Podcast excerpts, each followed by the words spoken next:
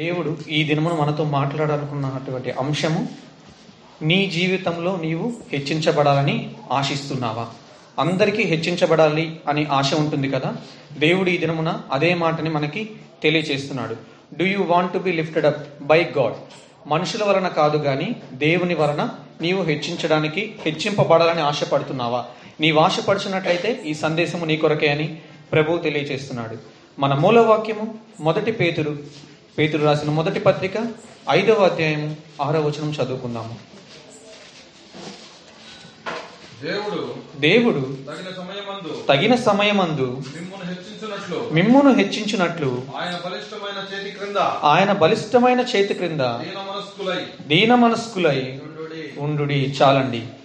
దేవుడు చెప్తున్నాడు, తగిన సమయమందు నేను మిమ్మల్ని హెచ్చిస్తాను. ఆమేన్. దేవుడు తగిన సమయమందు నిన్ను హెచ్చించాలి అంటే నీవు చేయవలసిన పని ఏంటంటే, ఆయన బలిష్టమైన చేతి కింద నీవు దీన మనస్కుడిగా జీవించాలి. మన వాడుక భాషలో చెప్పాలంటే నిన్ను నీవు దేవుని ఎదుట తగ్గించుకోవాలి. మనుషుల ఎదుట కాదు దేవుడు ఒప్పుకోమంటుంది. దేవుని ఎదుట నిన్ను నీవు తగ్గించుకోవాలని ప్రభు ఆశపడుచున్నాడు. మనిషి ఎదుట అయితే గనక ఆ వ్యక్తి ఉన్నప్పుడు నీవు తన ఎదుట తగ్గించుకుంటావు, మరొక వ్యక్తి దగ్గర నీవు హెచ్చించబడాలని ఆశపడతావేమో. కానీ దేవుని ఎదుట నీవు తగ్గించుకున్నావంటే ఏ మనిషి ముందైనప్పటికీ కూడా నీవు అదే తగ్గింపుని, అదే దీన మనసుని కలిగి ఉంటావని ప్రభు ఈ దినమున మనకి తెలియచేస్తున్నాడు. మనము ఆ వాక్య భాగాన్ని గమనించినట్లయితే ప్రభువు చెప్తున్నాడు, బలిష్టమైన నా చేతి క్రింద దీన మనస్సుతో కలిగి ఉండాలని చెప్తున్నాడు పరిశుద్ధ గ్రంథంలో. ఎందుకని దేవుడు తన చేతి కింద ఉండమంటున్నాడు? మనం ఉంటున్నాము ఒక గృహంలో. గృహం కింద మనము అంటే గృహం యొక్క నీడలో మనకు ఉంటే ఏం జరుగుతుంది? గృహం మీద వాన పడితే ఆ వాన మన మీద పడుతుందా? పడదు. మరి గృహం పైన పక్షులు అనేకమైనవి ఆకాశంలో వెళుతున్నాయి. ఏదన్నా పడితే ఇంట్లో పడుతుందా? మనకి లేదు కదా.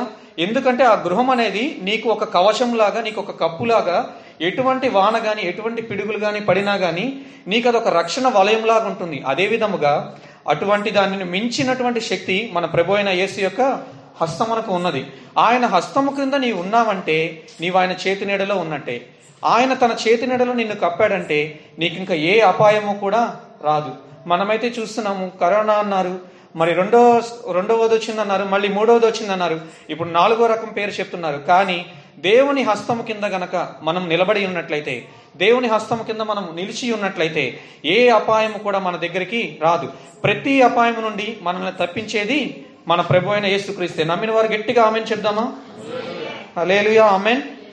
మరి మనందరము కూడా ఆ విధంగా ఉండాలి అంటే దేవుని యొక్క చేతి కింద నిలిచి ఉండాలని ప్రభు ఆశపడుచున్నాడు. మరి అదే విధంగా దేవుడు హెచ్చిస్తాడని లేఖనంలో చెప్తున్నాడు. ఎప్పుడు అంటే నీవు దీన మనసు కలిగి తగ్గింపు తత్వముతో నీవు కనబడినప్పుడే ప్రభువుకి నిన్ను ఆయన హెచ్చించడానికి ఇష్టపడుతున్నాడు. మనమందరం గుర్తుపెట్టుకోవాల్సిన ఒక విషయం ఏంటంటే, మనుషుల ఎదుట మనం హెచ్చింపును కోరుకోకూడదు, దేవుని ఎదుటనే మనము హెచ్చింపును కోరుకునే వ్యక్తులుగా ఉండాలి. మనుషుల హెచ్చింపు మనకు వద్దండి. మనల్ని హెచ్చించేది ప్రభువే. నిన్ను నీవు తగ్గించుకున్నప్పుడే కదా నీవు ప్రభువుని హెచ్చించిన వ్యక్తిగా ఉంటావు. నిన్ను నీవు జనుల ఎదుట హెచ్చించి పొందుకుంటున్నావేమో, నీకు నీవే నువ్వు గొప్ప వ్యక్తిగా కనపడాలనుకుంటున్నావేమో. కానీ ఆ గొప్ప అంతా నీకు చేరుతుంది, ప్రభువుకు చెందవలసిన గంతాన్ని నీవు పొందుకుంటున్నావు. తద్వారా ప్రభువు నిన్ను హెచ్చింపు స్థితి నుంచి తగ్గింపు స్థితికి తీసుకువస్తాడు. ఇదే మాటని మనము కీర్తనల గ్రంథములో డెబ్బై ఐదవ అధ్యాయము ఏడవ వచనంలో చూస్తుంటాము. కీర్తనలు డెబ్బై ఐదు ఏడవ వచనము, దేవుడే ఒకని తగ్గించును, దేవుడే ఒకని హెచ్చించును అనే మాటని మనం అక్కడ చూస్తాము. అంటే ఒకరిని హెచ్చించాలన్నా ఒకరిని తగ్గించాలన్నా ఆ సామర్థ్యం ఎవరికి ఉన్నది అంటే మన ప్రభు అయిన యేసుకే ఉన్నదని లేఖనములో దావీదు భక్తుడు చాలా స్పష్టముగా తెలియచేస్తున్నాడు. కాబట్టి నిన్ను నీవు తగ్గించుకుంటే ప్రభు ఎదుట ప్రభువు నిన్ను హెచ్చిస్తాడు. ప్రభు ఎదుట నిన్ను నీవు హెచ్చించుకున్నట్లయితే ప్రభువు నిన్ను తగ్గిస్తాడు. కాబట్టి మనం జాగ్రత్తగా ఉండాలి. ప్రభువు ఎదుట ఎల్లప్పుడూ యోగ్యమైన వ్యక్తులుగా మనం కనపడాలని, ప్రభు ఎదుట ఎప్పుడు మనం తగ్గింపు కలిగి దీన మనసు కలిగి జీవించాలని ప్రభు కోరుకుంటున్నాడు. కాబట్టి మనల్ని మనం తగ్గించుకోవాలి, ప్రభువే మనల్ని హెచ్చించాలి. మరి మత్తయి సువార్త ఇరవై మూడవ అధ్యాయము పన్నెండవ వచనంలో కూడా ఈ మాటను మనం చూస్తుంటాము. మత్తయి సువార్త ఇరవై మూడవ అధ్యాయము పన్నెండవ వచనము, తన్ను తాను హెచ్చించుకొనివాడు తగ్గింపబడును, తన్ను తాను తగ్గించుకొనివాడు హెచ్చించబడును చాలండి. పరిశుద్ధ గ్రంథం సెలవిస్తున్నది ఏంటంటే, తన్ను తాను హెచ్చించుకున్న వ్యక్తులు ఎవరైతే ఉన్నారో వారు తగ్గించబడతారు. తన్ను తాను తగ్గింపు కలిపి దేవుని సన్నిధిలో ఎవరైతే ఉంటారో వారిని ప్రభువే హెచ్చిస్తాడు. కాబట్టి ప్రభువు హెచ్చించే స్థాయికి మనం వెళ్ళాలి. మనుషుల్లో హెచ్చింపు మనం కోరుకోకూడదు. మనం గత వారములలో మన దైవజనులు చెప్పి ఉన్నారు, ప్రభు యొక్క మెప్పు కోరుకోవాలి కానీ మనుషుల మెప్పు కోరుకోకూడదని దైవజనులు చెప్పి ఉన్నారు. కాబట్టి దేవుడు హెచ్చించే వ్యక్తికి ఆ ఘనత పొందుకునే అర్హత ఉంటుంది. కానీ మనుషుల మెప్పును కోరుకున్నామా? మనుషులు ఎలా ఉంటారంటే, గత వారం చెప్పి ఉన్నాను, అంతటి వరకు దావీదుతో ఎవరైతే స్నేహంగా ఉన్నారో తన వారే తనని చంపాలని చూశారు. మనుషుల సహాయం ఎప్పుడు కోరుకోకూడదని పరిశుద్ధ గ్రంథము ఆ వాక్యం భాగం ద్వారా మనకు తెలియజేసింది. కాబట్టి మనుషులు ఎప్పుడైనా నేను నీకు ఈ స్థాయిని దయచేస్తాను, నేను నీకు ఉన్నతమైన స్థలంలో నిలబెడతాను, నేను లేదంటే నీకు ఈ అధికార పదవిని నీకు దయచేస్తాను అన్నప్పుడు మనుషుల మాటల్ని మనము ఎప్పుడూ లక్ష్య పెట్టకూడదు. ఎందుకంటే మత్తయి సువార్త ఇరవై రెండవ అధ్యాయము పదహారవ వచనము మనం చూసినట్లయితే, మన ప్రభువైన యేసుక్రీస్తు దగ్గరికి వచ్చిన బోధకులు కూడా కొందరు యేసుతో చెప్తున్న మాట ఏంటంటే, బోధకుడా, నీవు సత్యమును యథార్థముగా బోధించుదు అని, ఎవ్వరినీ కూడా లక్ష్య పెట్టకు యుందు అని అనే మాటను మనం చూస్తుంటాము. అంటే ప్రభువుకు తెలుసు మనిషి యొక్క మాటని లక్ష్య పెడితే ఏ విధంగా ఉంటామో, మనుషులు ఏ విధంగా తనని మోసగిస్తారో. అప్పటి వరకు తనని పూజించిన వారు, తన యొక్క మిరాకిల్స్ని, తను చేసిన అద్భుతాలను చూసి ప్రభువుని గణపరిచిన వారు ఒకానొక దినమున వారే తనని సిలువకు అప్పగిస్తారని ప్రభువుకు తెలుసు. అందుకనే మన ప్రభువైన యేసులాగే మనము కూడా ఎవరినీ లక్ష్య పెట్టకూడదు. ముఖ్యముగా మనుషులు చెప్పే మాటలని, నేను నిన్ను హెచ్చిస్తాను అని ఒక వ్యక్తి నీతో చెప్పాడంటే అస్సలు మనం నమ్మడానికి వీల్లేదు. ఎందుకంటే ప్రభువే మనకి లేఖనాల ద్వారా సెలవిస్తున్నారు, మత్తయి సువార్త ఇరవై రెండు పదహారులో, నీవు ఎవరిని లక్ష్య పెట్టకయు. దేవుడు ఎవరిని లక్ష్య పెట్టలేదు మనుషులని. మనము కూడా తండ్రిని పోలి జీవించే బిడ్డలుగా ఉండాలంటే మనం కూడా మనుషులని లక్ష్య పెట్టాల్సిన అవసరం లేదు. ఒకళ్ళు నన్ను హెచ్చిస్తా అన్నారు కదని వాళ్ళ మీద ఆశ పెట్టుకోనక్కర్లేదు. యెహోవా మీద ఆశ పెట్టుకున్నవాడు ధన్యుడు అని పరిశుద్ధ గ్రంథం సెలవిస్తుంది. మనిషి మీద ఆశ పెట్టుకున్నవాడు వ్యర్థుడు అయిపోతాడు అని కూడా పరిశుద్ధ గ్రంథమే సెలవిస్తుంది. మరి మనుషులని నమ్మి మనుషుల మీద ఆశ పెట్టుకుంటామా, లేదంటే దేవుని నమ్మి దేవుడిచ్చే ఆశీర్వాదం పొందుకుంటామా? అది ప్రభు మనుషిత్వానికి వదిలేస్తున్నాడు. కాబట్టి మనము శ్రేష్టమైన దాన్ని ఎంచుకోవాలని ప్రభు ఇదని మనకి తెలియచేస్తున్నాడు. మరి తగ్గింపు కావాలి, తగ్గింపు కావాలి అంటున్నాము. మరి తగ్గింపు కలిగిన వ్యక్తులు పరిశుద్ధ గ్రంథంలో లేరా అంటే, తగ్గింపు కలిగిన ఒక ముగ్గురు వ్యక్తుల జీవితాల గురించి ఈ దినము నేను మీకు తెలియచేస్తాను. మొదటిగా లూకా సువార్త పద్దెనిమిదవ అధ్యాయము తొమ్మిది నుంచి పద్నాలుగు వచనాలు చూద్దాము. లూకా సువార్త పద్దెనిమిదవ అధ్యాయము తొమ్మిది నుంచి పద్నాలుగు వచనాలు ఎవరు చదవద్దండి, నేను చెప్తాను. అది పరిసయ్యుడు సుంకరి కథే కాబట్టి అందరికీ తెలుసు అనుకుంటున్నాను. తెలియకపోయినప్పటికీ చాలా క్లుప్తంగా వివరించడానికి ప్రయత్నిస్తాను. పరిసయ్యుడు సుంకరి దేవుని సన్నిధికి వచ్చినప్పుడు పరిసయ్యుడు దేవుని సన్నిధిలోనికి వెళ్ళి దేవుడి వైపు చేతులెత్తి ప్రార్థిస్తున్నాడు. ఏమని? అయ్యా, ఈ సుంకరి వలె నేను లేను, అందుకు నీకు స్తోత్రము. నాకు ఇచ్చిన జీ జీతంలో నీకు పది వంతు నేను చెల్లిస్తున్నాను. నేను ప్రతి వారంలో కూడా రెండు దినాలు ఉపవాసం ఉంటున్నాను.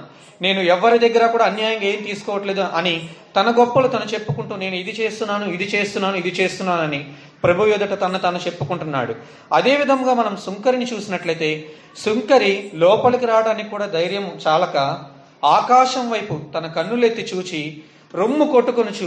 అంటే ఏదైనా మనం పోగొట్టుకున్నప్పుడు ఎంతగా విలపిస్తాము, ఎంతగా బాధపడతాము, అంతగా విలపిస్తున్నాడు. ఎందుకంటే నేను పాపినయ్యా, నన్ను కరుణించేవారు ఎవ్వరూ లేరు, నువ్వే నన్ను కరుణించు అని ఆకాశం వైపు కన్నులెత్తుటకు కూడా ధైర్యం చాలక తన్ను తను తగ్గించుకొని రొమ్ము కొట్టుకుంటూ, ప్రభువా పాపినైన నన్ను కరుణించు అని చెప్పినప్పుడు ఆ లేఖన భాగాల్లో మనం గమనిస్తాము, అతని కంటే అంటే పరిసయ్యుని కంటే సుంకరి నీతిమంతుడిగా తీర్చబడెను అని లేఖనాలు సెలవిస్తున్నాయి.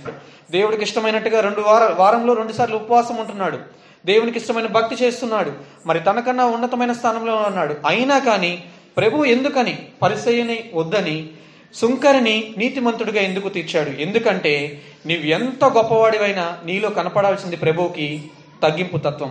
నువ్వెంత గొప్పవాడివైనా కావచ్చు, నువ్వెంత ధనవంతుడివైనా కావచ్చు, ప్రభువు నీలో చూడాలనుకుంటుంది. అంతము వరకు నీలో నీలో ఆ తగ్గింపు తత్వాన్ని ప్రభువు చూడాలని ఆశపడుతున్నాడు. ఆ తగ్గింపు తత్వం నీలో లేనట్లయితే నీకు దక్కవలసిన అర్హతని, నీవు పొందుకోవాలనుకున్నటువంటి ఘనతని ప్రభువు వేరొకరికి ఇస్తాడు. మరి రెండవ వ్యక్తి గురించి కూడా చూద్దాము. మత్తయి సువార్త మూడవ అధ్యాయము పదకొండవ వచనము. మత్తయి సువార్త మూడవ అధ్యాయము పదకొండవ వచనము. మారు మనస్సు నిమిత్తము నేను నీళ్లలో మీకు బాప్తిస్మం ఇచ్చుచున్నాను, అయితే నా వెనక వచ్చుచున్నవాడు నాకంటే శక్తిమంతుడు, ఆయన చెప్పులు మోయుటకైనను నేను పాత్రుడను కాను. చాలండి, ఇక్కడ మనం యోహానుని చూస్తున్నాం, జాన్ ద బాప్టిస్ట్.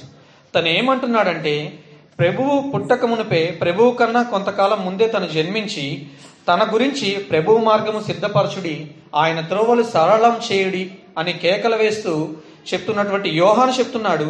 అంటే ఎంతో గొప్ప పరిచర్య జీవితాన్ని కలిగిన వ్యక్తి తను చెప్తున్నాడు, నేను ఎంత గొప్పవాడిని అయినప్పటికీ కూడా నేను ప్రభువు యొక్క చెప్పులని, ఆయన యొక్క చెప్పులను మోయటానికి కూడా నేను పాత్రుని కాదు అంటున్నాడు. అంటే మనం యోహాన్ని చూ చూసి నేర్చుకోవచ్చు, యోహాను ఎందరికో బాప్తిస్మం ఇచ్చాడు, ప్రభువు కన్నా ముందే జన్మించాడు, ప్రభు యొక్క తోరను త్రోవని సరళము చేశాడు, అనేకులను ప్రభు వైపు నడిపించాలని, మారు మనస్సు పొందమని, నిద్రని కూడా తను నిర్లక్ష్య పెట్టేసి దేవుని సేవ కొరకు ప్రయాసపడ్డాడు. అటువంటి వ్యక్తి, దేవుని కొరకు ఎంతో ప్రయాసపడిన వ్యక్తి చెప్తున్న మాట, ప్రభు యొక్క చెప్పులను నేను విప్పటానికి కూడా నేను పాత్రుని కాదు అంటున్నాడు. అంటే అంత సేవా పరిచర్య జరిగించినటువంటి యోహాను కూడా నేను ప్రభు ఎదుట చాలా తగ్గింపు కలిగి ఉన్నాను అని చెప్తుంటే, మరి మనం ఏ విధంగా ఉన్నాము? ప్రభువు ఎదుట నిజంగా మనల్ని మనం తగ్గించుకుంటున్నామా? ఏదైనా ఒక ఘనత నీకు, నీవు పనిచేస్తున్న చోట్ల కావచ్చు, నీ సంఘంలో కావచ్చు, నీ కుటుంబంలో కావచ్చు, ఘనత కలిగిన వెంటనే ప్రభువును మరిచి ఆ ఘనత నీవే పొందుకోవాలని ఆశపడుచున్నావేమో. ప్రభువు ఆ ఘనతని తనకి ఆరోపించాలని, ప్రభువు నీ నీ ద్వారా తన నామాన్ని మహిమపరచుకోవాలని ఆశపడుచున్నాడు. నీవు నిన్ను తగ్గించుకున్నట్లయితే ఇప్పుడు పొందుకున్నటువంటి ఘనత కన్నా మరింత శ్రేష్టమైన దాన్ని ప్రభువు నీకు దయచేస్తాడు. కాబట్టి యోహాను కూడా తన్ను తాను ఏ విధంగా తగ్గించుకొని ప్రభువు యొక్క పాదాలకు ఉన్నటువంటి చెప్పులను కూడా నేను తీయటానికి పాత్రుడను కాను అన్నాడు. మనము చెప్పులని చేత్తో పట్టుకోవాలని ఆశపడతామా? కాదు కదా. చెప్పులని కూడా మనం కాళ్ళకి వేసుకుని అలా వదిలేస్తుంటాము, కానీ ఆ చెప్పులు నేను మోయటానికి కూడా పాత్రుని కాదు అంటున్నాడు. చూడండి, చెప్పుల్ని మనం చేతులు పట్టుకోవటానికి మనం ఎంతో ఇబ్బందికరంగా ఫీల్ అవుతుంటాము. మరి అటువంటిది ఆ చెప్పులు నేను మోయటానికి కూడా పాత్రుని కాదు అన్నాడంటే తనలో తాను ఎంతగా తగ్గించుకున్నాడో ఒక్కసారి జ్ఞాపకం చేసుకోమని ప్రభు పేరట తెలియజేస్తున్నాను. మరి మరొక వ్యక్తిని చూద్దాము. ఆది కాండము పదమూడవ అధ్యాయము ఎనిమిది తొమ్మిది వచనాలు చదువుకుందాము. ఆది కాండము పదమూడవ అధ్యాయము ఎనిమిది తొమ్మిది వచనాలు చదువుకుందాము. కాబట్టి అబ్రహాము మనము బంధువులము గనుక నాకును నీకును నా పశువుల కాపరులకును నీ పశువుల కాపరులకును కలహం ఉండకూడదు. ఈ దేశమంతయు నీ ఎదుటనున్నది కదా, దయచేసి నన్ను విడిచి వేరుగా నుండుము. నీవు ఎడమ తట్టునకు వెళ్ళిన ఎడల నేను కుడి తట్టుకును, నీవు కుడి తట్టునకు వెళ్ళిన ఎడల నేను ఎడమ తట్టునకు వెళ్ళుదునని లోతుతో చెప్పగా. చాలండి, ఆది కాండం పదమూడవ అధ్యాయం ఎనిమిది తొమ్మిది వచనాలు ఇప్పుడు మనం చదువుకొని ఉన్నాము. ఆ లేఖన భాగాల్లో ఈ విధంగా సెలవిస్తున్నాయి, అబ్రహాముకును లోతు యొక్క పశువుల కాపరులకు వారు ఉన్నటువంటి ప్రాంతము సరిపోక వాళ్ళ పశువుల కాపరులకు, అబ్రహాముకి లోతు యొక్క పశువుల కాపరులకు చిన్న గొడవలు రేగటంతో అబ్రహాము ముందుగా తగ్గించుకొని లోతు దగ్గరికి వెళ్ళి ఈ మాటలు చెప్తున్నాడు. నీవు కుడికి తట్టు వెళుతున్నట్లయితే గనక నేను ఎడమ తట్టుకు వెళ్తాను, నీవు ఎడమ తట్టుకు వెళ్ళినట్లయితే నేను కుడి తట్టుకు వెళ్తాను అంటున్నాడు. కానీ నిజముగా ఆ తగ్గింపు తత్వము మనలో చూడాలనుకుంటుంది ఎవరిలో అంటే లోతులో చూడాలి. ఎందుకంటే దేవుడు అబ్రహామును ఆశీర్వదిస్తానంటే అబ్రహాము తనతో పాటు లోతుని తీసుకుని వెళ్ళాడు. నిజముగా కృతజ్ఞత కలిగిన వ్యక్తిగా లోతు జీవించాలంటే ఇలా చిన్న గొడవ జరిగిందన్నప్పుడు ముందుగా లోతు సమాధాన పడాలి. ఇలా జరుగుతుంది గనుక నీవు మొదటగా మంచి స్థానాన్ని తీసుకో, తర్వాత స్థానాన్ని నేను తీసుకుంటాను, ఎందుకంటే నీ ద్వారానే, నిన్ను బట్టే దేవుడు నన్ను ఆశీర్వదించాడు. లోతును బట్టి సర్వజనాంగాన్ని దేవుడు ఆశీర్వదించలేదు, అబ్రహామును బట్టి దేవుడు తన్ని ఆశీర్వదించాడు. అబ్రహామును దీవించిన వారిని దేవుడు దీవిస్తానన్నాడు, అబ్రహామును శపించిన వారిని తాను శపిస్తానని వాగ్దానం చేశాడు. కాబట్టి మొదటగా లోతు సమాధాన పడాలి, ఎందుకంటే గొడవ వారి కాపరుల మధ్య జరిగింది కనుక. కానీ మొదటిగా మనం ఇక్కడ చూస్తున్నాము, అబ్రహాము తగ్గించుకొని తన యొద్దకు వెళ్ళి అడిగాడు, నీవు కుడి తట్టుకు వెళ్తే నేను ఎడమ తట్టుకు వెళ్తాను, నీవు ఎడమ తట్టుకు వెళ్తే నేను కుడి తట్టుకు వెళ్తానని చెప్పినప్పుడు లోతు వెంటనే ఒక మాట కూడా ఎదురు చెప్పకుండా ఆ ప్రాంతం ఎక్కి చూశాడంట. ముందు చూస్తే సొదొమ గొమొర్రా అంట ఏదైనా తోట వలె చాలా రమ్యంగా ఉందంట. మరి ఏదైనా తోట అంటే చాలా అందరికీ బాగుంటుంది కదా. ఏదైనా తోటలో దేవుడు ఎటువంటి గొప్ప కార్యాలు చేశాడో, ఏదైనా తోట ఏ విధంగా ఉందో ఆదికాండం మొదటి అధ్యాయంలో మనం చూస్తుంటాము. మరి అటువంటి తోట వలె ఉన్నప్పుడు తను చాలా ఇష్టపడి ఆ ప్రాంతానికి వెళ్తానని వెళ్ళిపోయాడు. తర్వాత శ్రేష్టమైనది తను పొందుకున్నాను అనుకున్నాడు. నిజంగా అది శ్రేష్టమైనదా కాదా అన్న మాటని మనం పక్కన పెడితే, దేవుడు అబ్రహాం యొక్క తగ్గింపు తత్వాన్ని చూసి ఆ తర్వాత కింద వచనంలో పద్నాలుగు వచనం చదవండి.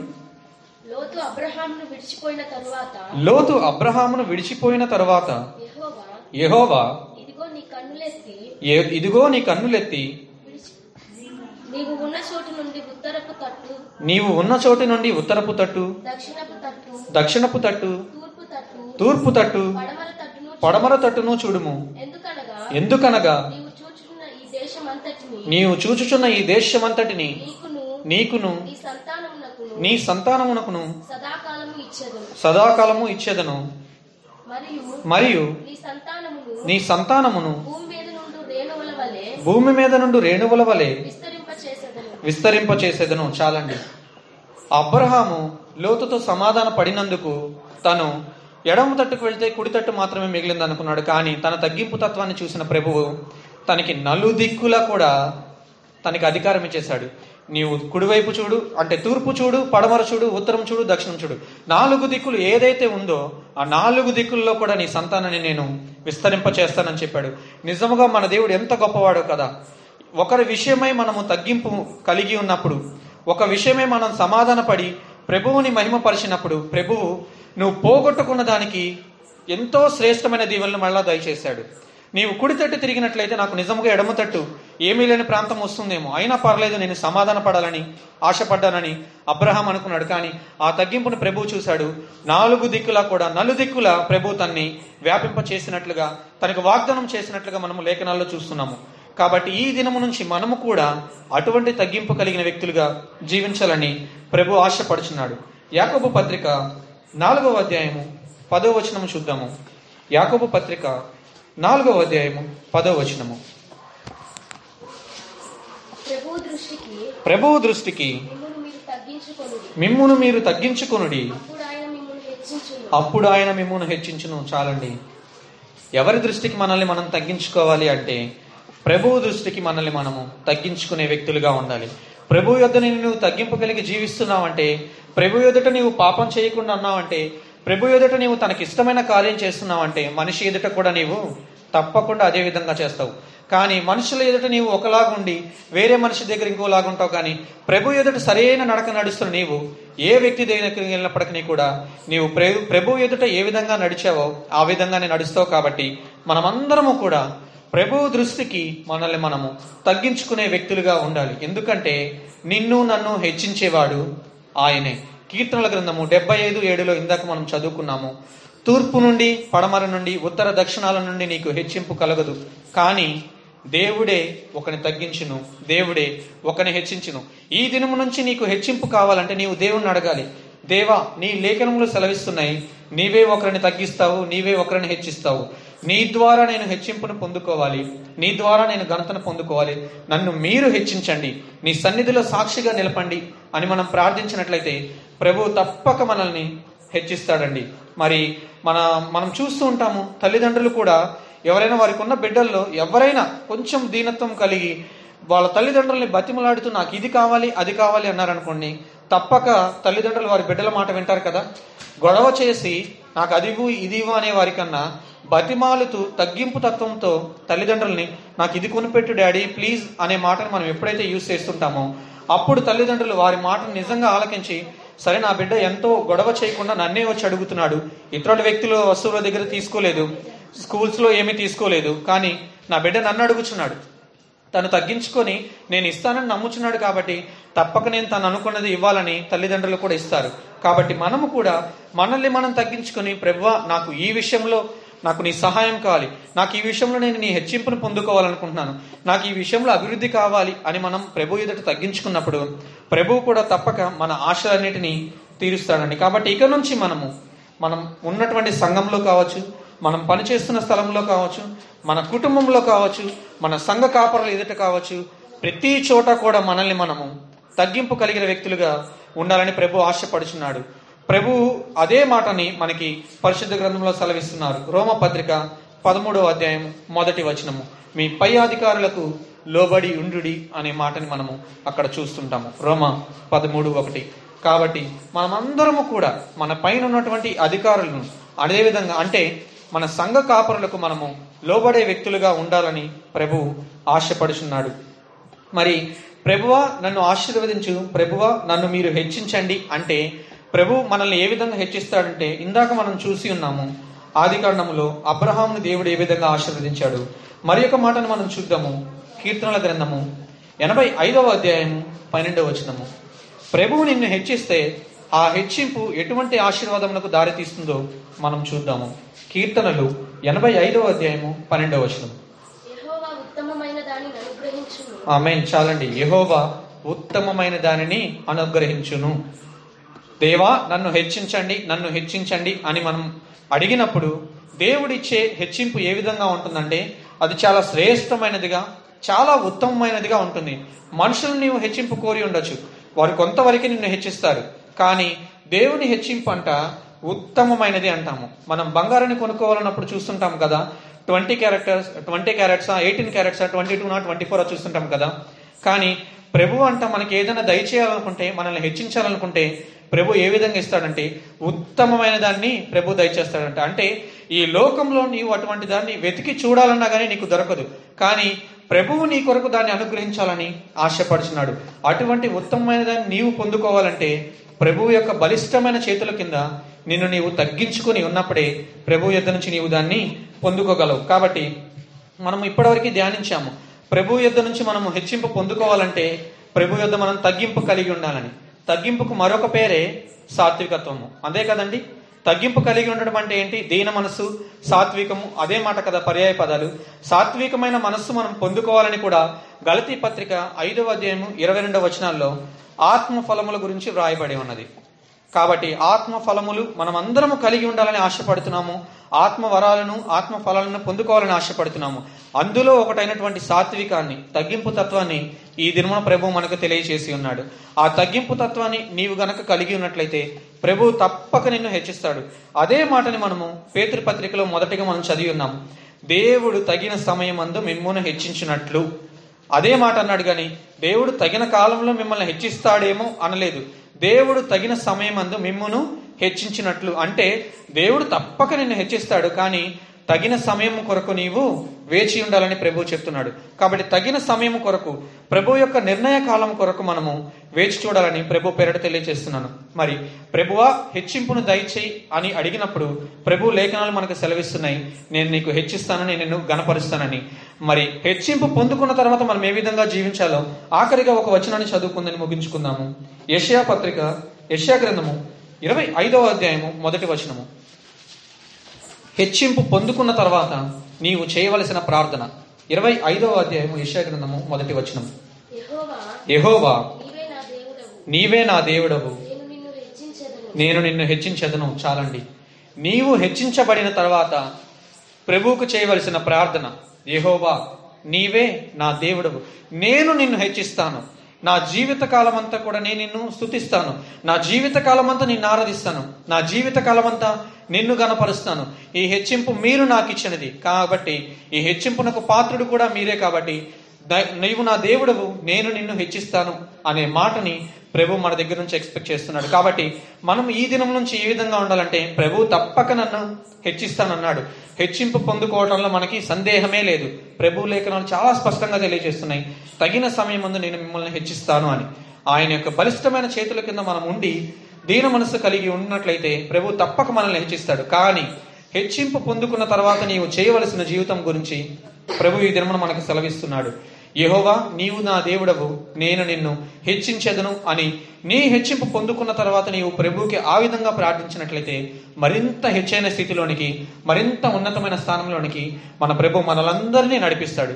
కాబట్టి ఇక నుంచి ప్రభువా నాకు మీరే హెచ్చింపును దయచేయండి, మీరే నన్ను గణపరచండి అని మనం ప్రార్థించినట్లయితే ప్రభు తప్పక మనలందరినీ హెచ్చిస్తాడు. కాబట్టి ఇక నుండి ప్రతి ఒక్కరూ కూడా దేవుని యొక్క బలిష్టమైన హస్తముల క్రింద దీన మనసు కలిగి ఉండునట్లుగా ప్రభు మనకి తన కృపను అనుగ్రహించునుగాక.